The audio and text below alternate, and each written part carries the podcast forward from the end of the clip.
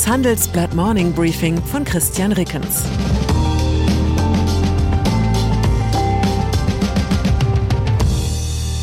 Guten Morgen allerseits.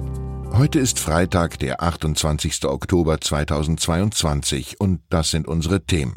Kompliziert und teuer. Elon Musk übernimmt Twitter. Lang und elend. 100-jährige Anleihen in der Zinswende. Knorzig und vertrackt. Machtpoker im Bremserclan. Nach einer kurzen Unterbrechung geht es gleich weiter. Bleiben Sie dran. Die Welt steht vor gewaltigen Herausforderungen. Zum einen die Energiewende voranzutreiben und gleichzeitig den Klimawandel einzudämmen. Und auch der Energieträger Wasserstoff gewinnt weltweit immer mehr an Bedeutung. Doch wie geht es weiter? Erfahren Sie mehr auf dem Handelsblatt Wasserstoffgipfel 2024 am 12. und 13. Juni in Essen. Infos unter handelsblatt-wasserstoffgipfel.de.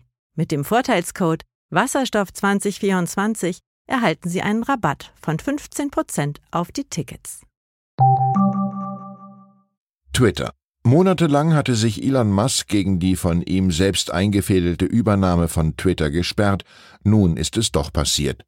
Der Tech-Milliardär sitzt laut Medienberichten am Steuer des Kurzmitteilungsdienstes und feuert zum Amtsantritt den bisherigen CEO Parag Agrawal sowie Finanzchef Ned Siegel.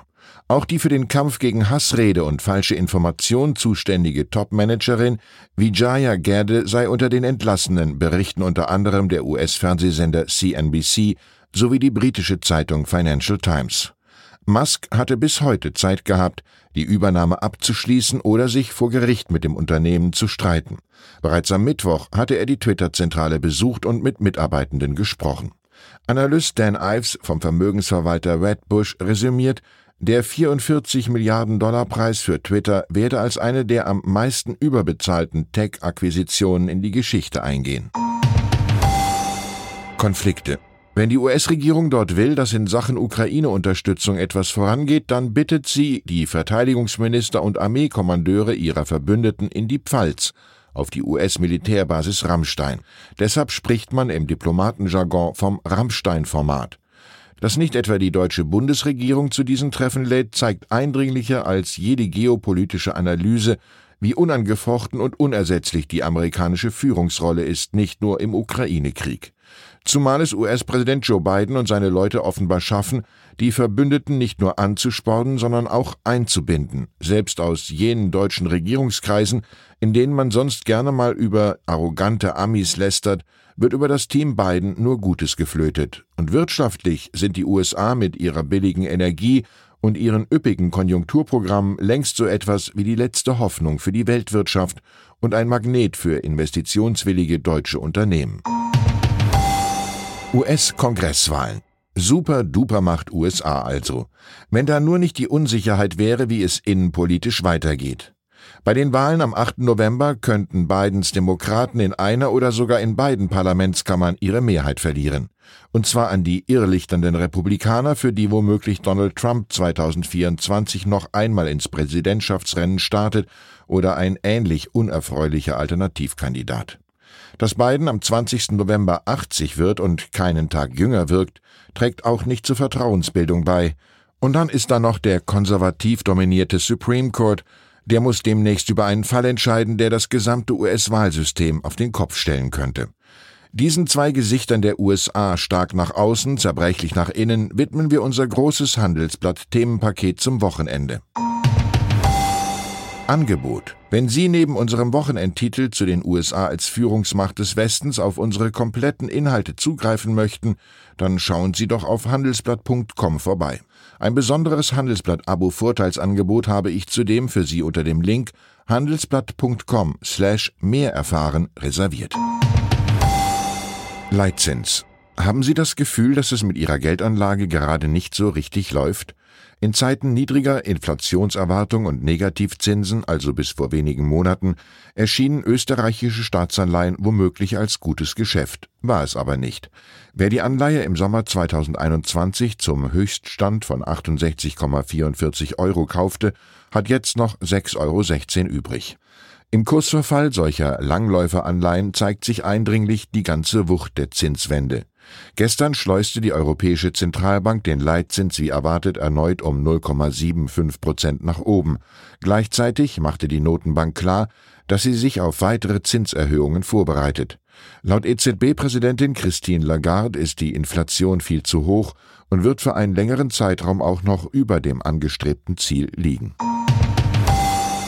Inflation Heute stehen die deutschen Inflationsdaten für Oktober an. Experten rechnen im Schritt mit einem weiteren Anstieg von zuletzt 9,9 auf 10,1 Prozent. Einen ungewöhnlichen Vorschlag zur Inflationsbekämpfung hat der britische Economist. Er schlägt vor, das Inflationsziel von 2 auf 4 Prozent zu erhöhen. So würden die Notenbanken die Konjunktur nicht durch allzu strikte Geldpolitik abwürgen. Vorgestern habe ich beim Abendessen mit Handelsblatt-Chefökonom Bert Rürup über diese Idee diskutiert und sagen wir mal so, ich war überrascht von seiner Position, aber lesen Sie selbst bei handelsblatt.com. Machtpoker. Irgendwo in der Ruhmeshalle der deutschen Wirtschaftsgeschichte gibt es vermutlich ein Extrakabinett für die Unternehmerkategorie knorzige Haudegen. Und so viel ist sicher, dem im März 2021 verstorbenen Unternehmer Heinz Hermann Thiele gebührt darin ein Ehrenplatz. Wie es sich für Unternehmer Haudegen gehört, weist Thieles Nachfolgeregelung die ein oder andere Unschärfe auf. Im Prinzip wollen die Erben die milliardenschweren Beteiligungen an Vossloh und Knorr-Bremse in eine Stiftung überführen. Anders als von der Familie kurz nach Thieles Tod angekündigt, soll nun aber nicht das gesamte von der Familie gehaltene Aktienpaket in der Stiftung aufgehen. Das haben meine Kollegen Martin Buchenau und Markus Fasse herausgefunden. Thieles Tochter Julia Thiele Schürhoff will ihr privates Aktienpaket nicht in die Stiftung einbringen. Auch ein Poolvertrag, der das Verhältnis zwischen Stiftung und Tochter regelt, sei erstmal nicht vorgesehen. Offenbar pokern Tochter Julia und Thieles zweite Ehefrau Nadja um Macht und Einfluss im Bremser-Clan. Wall Street. Steil bergab ging es gestern Abend im nachbörslichen Handel für die Amazon-Aktie. Sie verlor zeitweise mehr als 20 Prozent. Der Grund? Im klassischen Versandhandel hat Amazon im dritten Quartal diesmal auch im Heimatmarkt USA Geld verloren. Unterm Strich stand dort ein operativer Verlust von 412 Millionen Dollar, wo vor einem Jahr noch ein Gewinn von 880 Millionen Dollar zu verzeichnen war. Dass das Konzernergebnis trotzdem positiv ist, liegt wieder einmal am Cloud-Geschäft von AWS. Doch auch dort hatten Analysten beim Umsatz mehr erwartet. Und dann ist da noch eine Enthüllungsstory des Spiegel. Danach müssen womöglich weite Teile der deutschen Kunstgeschichte neu geschrieben werden. Ein bedeutendes Werk von Piet Mondrian hängt offenbar seit Jahrzehnten falsch herum in der Kunstsammlung Nordrhein-Westfalen in Düsseldorf. Kleiner Servicehinweis für alle, die Kunst nach der neunten abgewählt haben. Mondrian ist der Künstler, dessen Bilder meist aussehen wie Stadtpläne in Extremvergrößerung.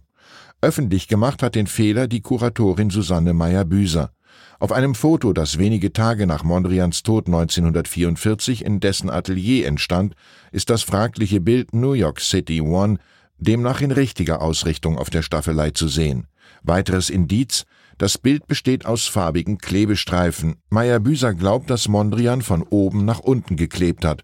Oben am Bild habe er noch Kontrolle über die Streifen gehabt und sie präzise angesetzt, zitiert der Spiegel die Kuratorin. Aber nach unten labbert es aus. In Düsseldorf hängen die unsauberen Kanten oben, also mutmaßlich verkehrt herum. Ich wünsche Ihnen einen Tag, an dem nach unten nichts auslabbert. Herzliche Grüße, Ihr Christian Reckens. Zur aktuellen Lage in der Ukraine. Putin fordert Gesprächsbereitschaft. Der russische Präsident hat den Westen vor einer weiteren Zuspitzung der Lage in der Ukraine gewarnt. Gleichzeitig betont er die freundschaftliche Beziehung mit Verbündeten. Winterschall steigert operatives Ergebnis. Deutschlands größter Öl- und Gasproduzent gerät zunehmend wegen seiner Kooperation mit Gazprom in die Kritik. Dabei ist unklar, ob das Russlandgeschäft überhaupt noch etwas wert ist. Weitere Nachrichten finden Sie fortlaufend auf handelsblatt.com/Ukraine. Das war das Handelsblatt Morning Briefing von Christian Reckens, gesprochen von Peter Hofmann. Fintech, Banken und Festival gehen nicht zusammen? Geht doch, und zwar in Berlin. Am 24. und 25. April 2024 öffnet die Messe Berlin ihre Türen für die FIBE, das neue Fintech-Festival Europas. Die FIBE richtet sich an das gesamte Fintech-Ökosystem, vom Startup über Investoren und klassische Banken bis hin zur Politik. Das Event möchte das gesamte Ökosystem zusammenbringen und eine Plattform zum Austausch bieten. Seien Sie dabei und sichern Sie sich jetzt mit dem Code FIBEPODCAST 35% Rabatt auf Ihr Ticket. Weitere Informationen finden Sie unter fibe-berlin.com.